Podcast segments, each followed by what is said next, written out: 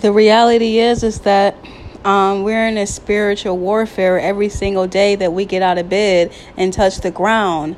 We have to decide right then and there to take up our cross and follow Jesus everywhere he goes. We know that the enemy doesn't stop, that he's working full time. He says, in, like we read in First Peter 5, you know, that he roams, he's a roaring lion seeking whom he may devour. But at the same time, God is also going to and fro in the earth to give strong support to those who have faith in him to those who are obedient to him and love him. So yes we have we can experience spiritual attacks in our christian faith but we have to continue to know the word of god. We have to continue to rely and believe that he who promises faithful that we always find our yes in him because he goes before us that he fights for us. All we have to do is be still and know that he is god.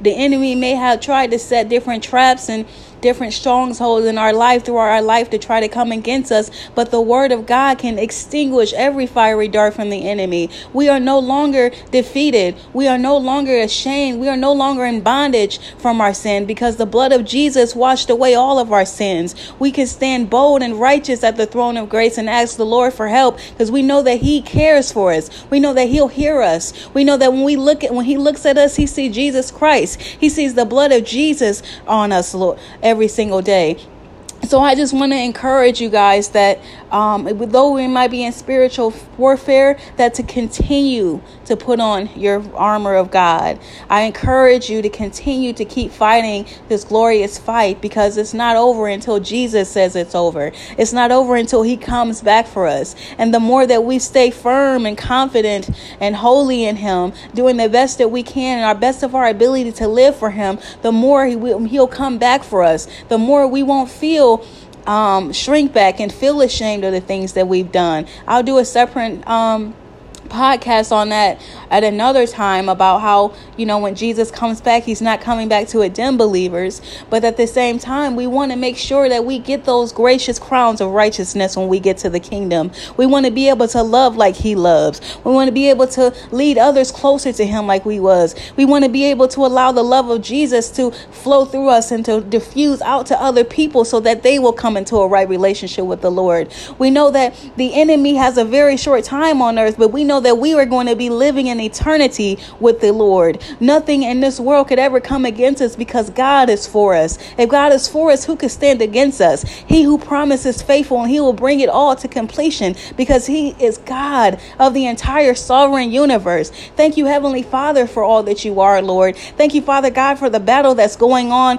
with this Holy Spirit and my flesh, Father God, every single day because without it, I would be utterly con- con- defeated, Father God. I pray, Father God, for those listeners out there that don't have a relationship with you, Lord. You love them just as much as you love your Christian people because you created all of us in your image according to your likeness, Father God. I pray that you would draw them out of the darkness into your marvelous light, Lord. I pray for the Christians, Lord, that you would keep us encouraged, Father God. We know that we will fall short every single day by the glory of you, Lord, but many times that we fall, we will never be utterly condemned. That you always go before us, Lord. That you always present your request to us. Even Jesus intercedes for us, Lord. We pray, Father God, that your kingdom on earth will come as it is in heaven, Father God. We pray, Father God, that the fruit that we that you produce and prune in us lord would be pruned so you can we can develop more fruit father god. We want to be that conduit of holiness and righteousness so that other people will be drawn to your life father god. Help us father god to not shrink back father god. Help us god to remember that you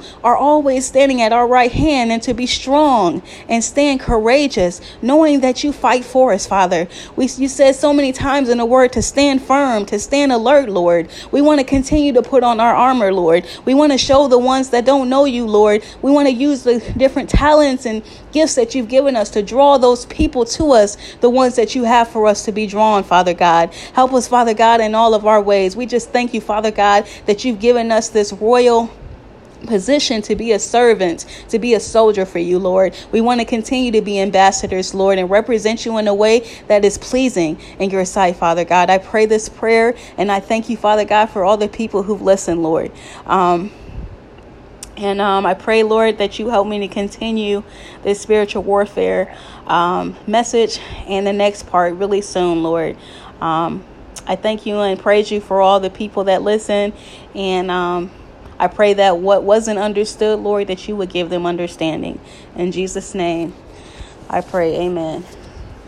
Alrighty. Um, well, guys, um, I'll come on and finish the second part. Um, I know it was pretty lengthy, but you know, the Lord um laid that on my heart to share with you guys, and um, you know, you can't understand one thing without understanding the next thing. So, praise the Lord. Um, would you guys have a blessed rest of your week? Um, thank you so much again for continuing to support my podcast, and please share it with your friends, your family members. Um, I'll be coming back on here with some praise reports, with some prayer requests, and all of those things too. And I always tell you guys, you can actually make an account and you can actually leave me a message, whether if it's a prayer request, whether if it's audio, whatever it may be. And um, I will honor that and I will present that in the next podcast that I do. Um, God bless you guys. Bye.